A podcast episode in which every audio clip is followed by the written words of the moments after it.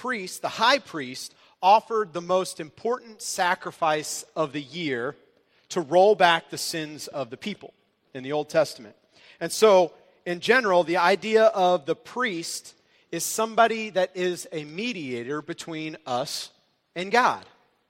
He's a comforter, he's a pastor, he's someone who corrects us, someone that guides us.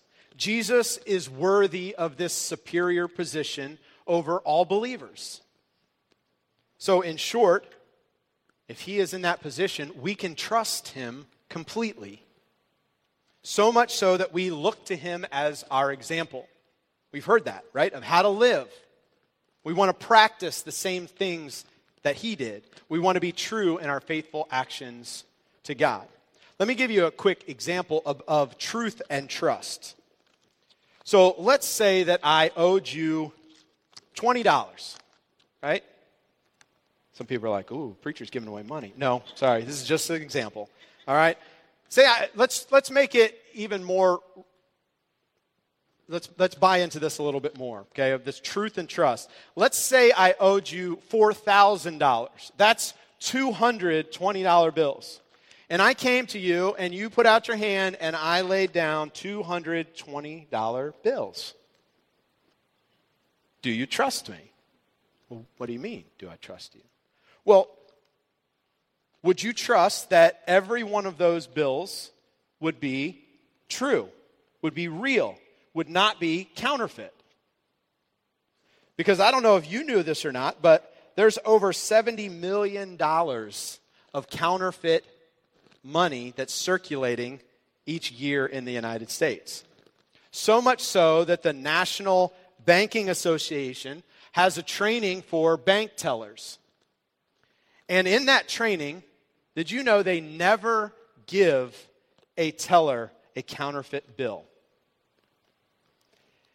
Well, all they do day after day, hour after hour in this training is handle authentic currency until they're so familiar with the true thing that they cannot possibly be fooled by what's false. So, the best way to be sure of the real thing, the true thing, is to be as closely patterned after the original as possible. That's what we're going to talk about a little bit today is Jesus is that true thing. And our priorities can re- reveal a lot about us. Right? Most often you can tell when somebody trusts Jesus in a superior way. It's demonstrated by their priorities. If we want Jesus to be our first priority, so that he's superior in our lives, let's examine some of the things that were a priority to him. That makes sense. So if we're following him, his priorities should be ours. Because here's the truth choosing the right priorities will lead us along a true path. Choosing the right priorities will lead us along a true path. So, as we jump into Hebrews, we're going to be in chapter 5. And uh, if, you, if you don't have a Bible, grab one from the seat back in front of you. You can open up uh, to our, the Bible app. Our sermon notes are in there, or you can follow along on the screen as well. But we're going to be in Hebrews chapter 5, starting in verse 7. And uh, so, what we're going to look for here is the priorities of Jesus. What was a priority to him? So, let's jump in there. Hebrews chapter 5, starting in verse 7. Here we go. During the days of Jesus' life on earth, he offered up prayers and petitions with fervent cries and tears to the one who could save him from death. And he was heard because of his reverent submission. Son though he was, he learned obedience from what he suffered. And once made perfect, he became the source of eternal salvation for all who believed him or obeyed him, and was designated by God to be high priest. So, what were the priorities here? So, let's list them out. In verse 7, we see prayer as a priority, we see submission as a priority. In verse 8, we see obedience as a priority. And in verse 4, it says that Jesus was the source of all life and he was a servant. He, service was a priority to him. And as a result of these priorities, God gives Jesus this superior and special designation. He is the priest of our lives. Remember, simply means that He's the mediator between us and God.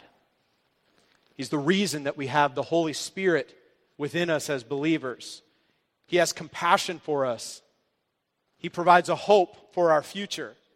And that's just scratching the surface. So, in this verse, there's four priorities. Let's dive just a little bit deeper into those priorities. Prayer. Prayer is a spiritual discipline. Right? Here's the meaning of behind discipline it doesn't come naturally, it isn't easy. It takes commitment and grit. And sometimes it's not very fun.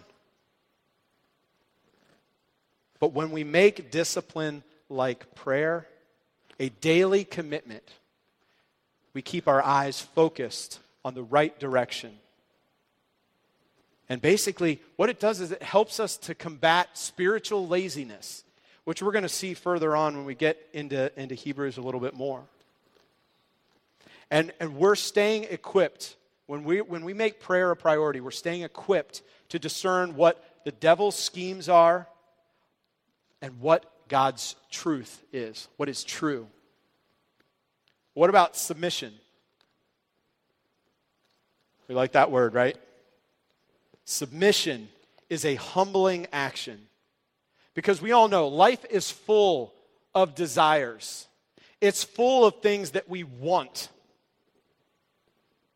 Everybody has an idea of what their rights are and what we're and we're good at and we're really good at demanding that. Even in this culture. See, sometimes our priorities can get mixed up as a result of our desires. Let's just, I mean, look at Adam and Eve, right? The story of Adam, and Eve. The position of humanity today is a result of mixing up our priorities due to desire, something that they wanted, that you wanted. Submission is designed to humble us and to help us to remember our purpose is greater than desire, and our priority is bigger than what we want. What about uh, obedience? Sometimes that's an even harder one. After all, I, I think if we're honest with each other, the majority of the time, most of the time, most of, all, most of us all want what's comfortable, not what's uncomfortable to us. In fact, given the opportunity, Jesus even prayed in the garden, right? He prayed, remember, he made that a priority because he knew that he could be steered off the path. But to remember what he said? He said, Take this difficult path away from me. Take, take what's about to happen away. But at the last part of his prayer, revealed his obedience. But not what I want, but what you want. When's the last time that you said that? When's the last time you said that to God? When's the last time you said that to someone that you love? But here's the kicker Jesus suffered because of his obedience. And think about it, we have it inverted in our society where when you behave, when you obey, you get a reward, you get a treat, you get the gold star. But the truth is, is sometimes obedience to God will lead us down paths that can lead to suffering and that are really hard. They're really difficult. So we have prayer, submission, obedience, and one of the last priorities was service. Jesus became the source of life to all people, to everyone. And that means that people should be a priority so that we can be a source of life to someone else. Simply stated, we should seek to do what we can do that is reasonable and righteous to help others experience life at, his, at its best. So these were the priorities of Jesus. So choosing to have Jesus as our superior leader, specifically here, our superior priest, means choosing the priorities that he did. Prioritizing as Jesus did can put us on the path to intimately knowing the truth, what is true. To know the truth and to be true in our own lives.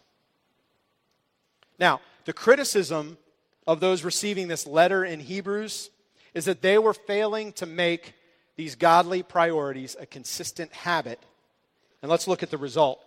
Let's jump back to Hebrews chapter 5, starting in verse 11. The author says, We have much to say about this, but listen, listen to this. So he's got a lot to say. But it's hard to make, make it clear to you because you are no longer trying to understand. In fact, though by this time you ought to be teachers, you need someone to teach you the elementary truths of God's Word all over again. You need milk, not solid food. Anyone who lives on milk, being still an infant, is not acquainted with the teachings about righteousness.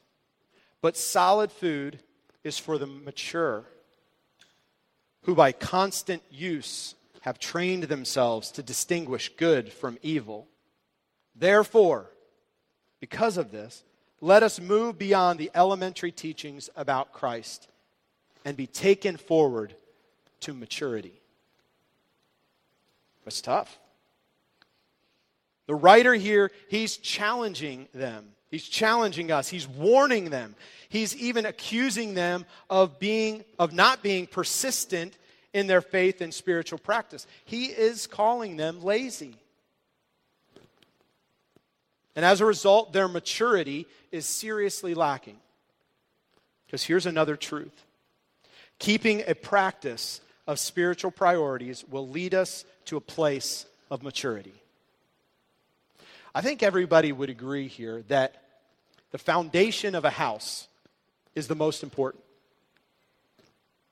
Because if your house is built on all janky of a foundation, or the builder skips town after pouring the foundation and never raises the wall, you still have a serious problem. Because, yes, I mean, you can't have a house with a, without a foundation, but a foundation without a home is still way short of the goal. So, how do the elementary things or the foundational things become permanent and lead to maturity? For those of you that don't know me very well, I love the game of soccer. Okay, I grew up playing it all from four or five years old all the way to now. I, I coach uh, a men's team at Johnson University. And so, but in high school, I had a coach that totally changed my perspective on, on a saying. He would say this all the time. Maybe you've heard about, uh, you've heard this before, so you can help me. He would always say, Gentlemen, practice makes. No, he didn't say that, which totally changed. I'm like, yeah, that's what I would have said, but I can't even say it anymore, which is why I had you say it because I would have said it different. He would all he would look at us while we were doing drills. You know, drills are the same thing over and over again. He would say, "Gentlemen, practice doesn't make perfect, practice makes permanent." Totally changed my perspective because we all know, right? We can practice the wrong thing. We can prioritize the wrong thing over and over again, and it makes it permanent in our life. Which, again, we can practice the right thing, the right priority over and over in our lives, and it makes it permanent. See, the, the group listening, the Hebrews here, they were told that even though that they should be teaching, they now needed to be taught the elementary things over again. But in contrast to that, they were told that the mature, by constant use, train themselves. This word for constant here means habit, it puts permanency in what you're doing. And if you remember over the last few weeks, Ross has mentioned over and over again the idea of having been saved and then this idea of in the process of being saved. So when we understand that perseverance in the right priorities lead us on the right path to spiritual growth.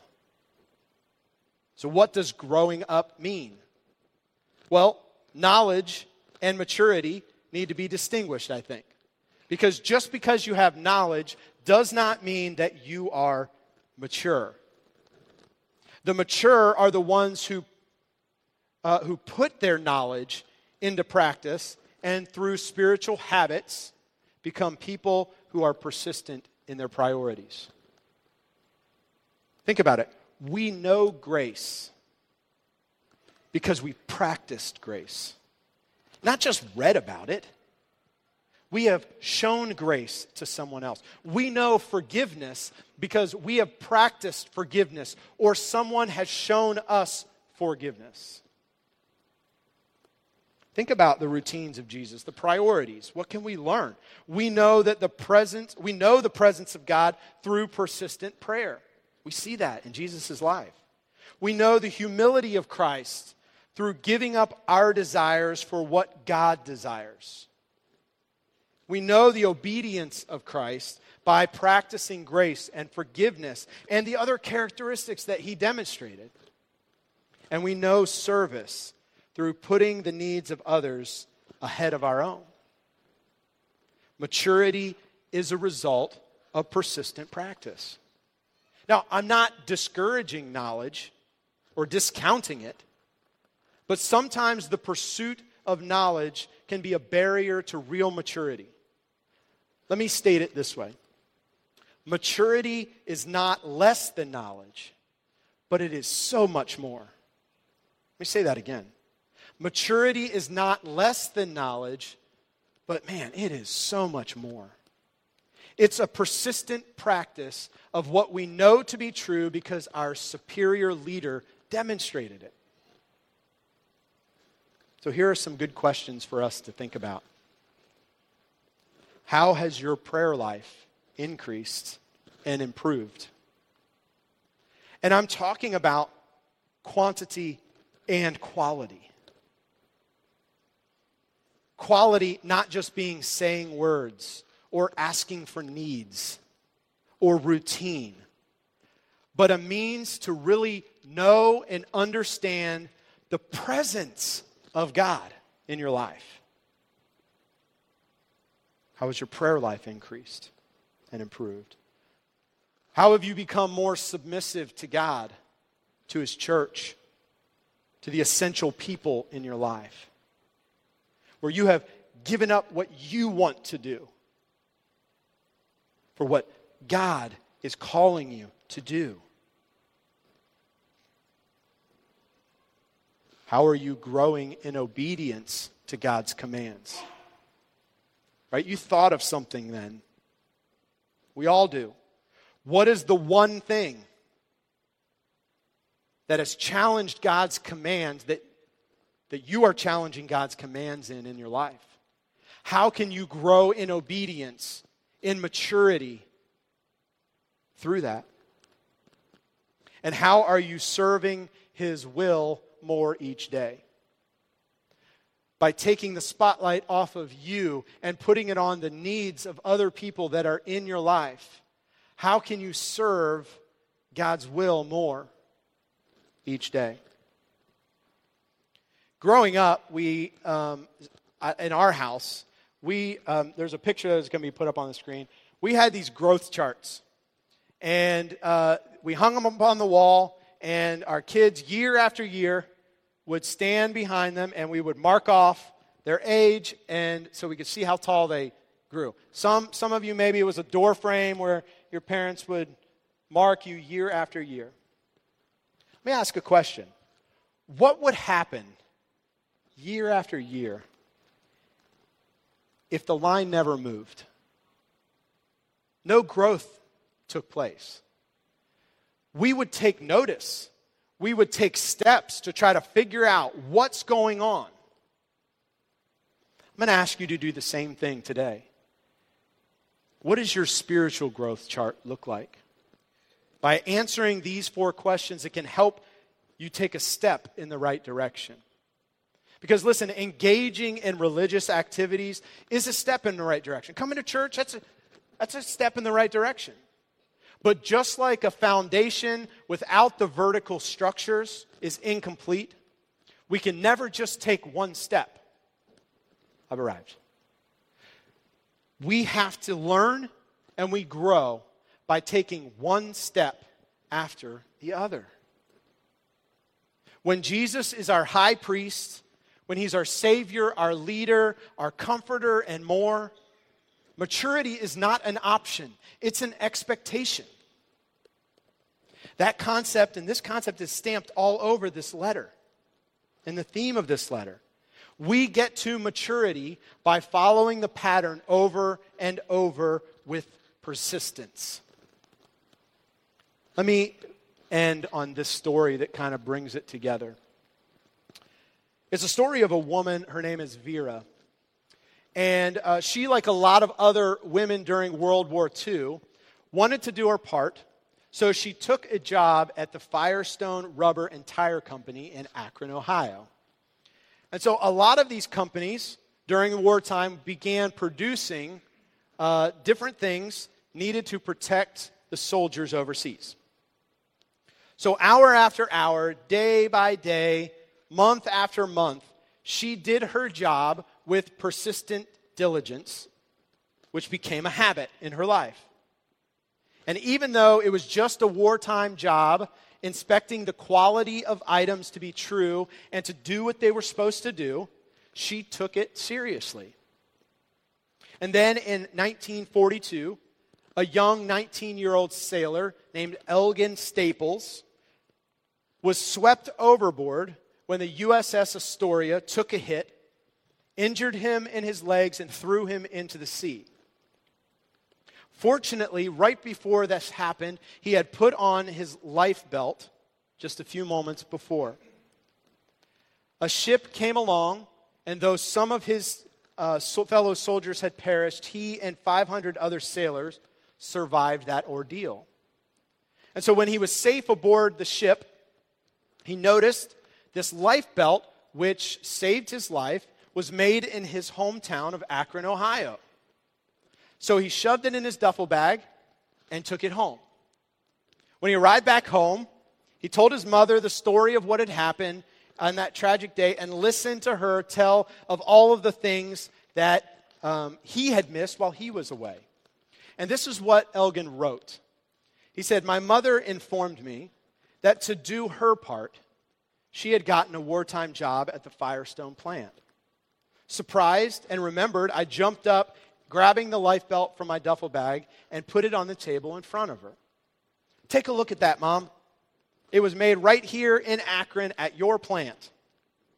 She leaned forward and, taking the rubber belt in her hand, she read the label. And she had just heard the story and knew that in the darkness of that terrible night, it was this one piece of rubber belt that had saved my life. And when she looked up at me, her mouth and her eyes were wide open with surprise. Son, I'm an inspector at Firestone, and this is my number. See, a mom's persistence in her daily priorities of inspecting life saving equipment ensured her son's survival. How much more important is the mission of God's church? We have been entrusted in sharing the truth of God. We have been expected to mature in our faith by choosing the same priorities as Jesus. And we have been empowered to go share the life saving power of Jesus with our world. Let's pray. Father, we thank you for your son Jesus. We thank you for the priorities and the example that he showed us about what we should be doing to grow in our faith. Father, help us to look to Jesus. Strengthen our prayer life, Father. Help us to become obedient to you, to submit to what you want, not what we want. And help us to be servants that look to serve your kingdom in many different ways, in the ways that you show us, Father. Father, and help us to be daily persistent in these priorities, to not just when we think about it, to not just make these practices every once in a while, but help us and help them to become permanent in our life. Father, we thank you so much for your Son, for the life saving power that he provides for each one of us. Challenge us as the church to take Jesus to our world. In Jesus' name.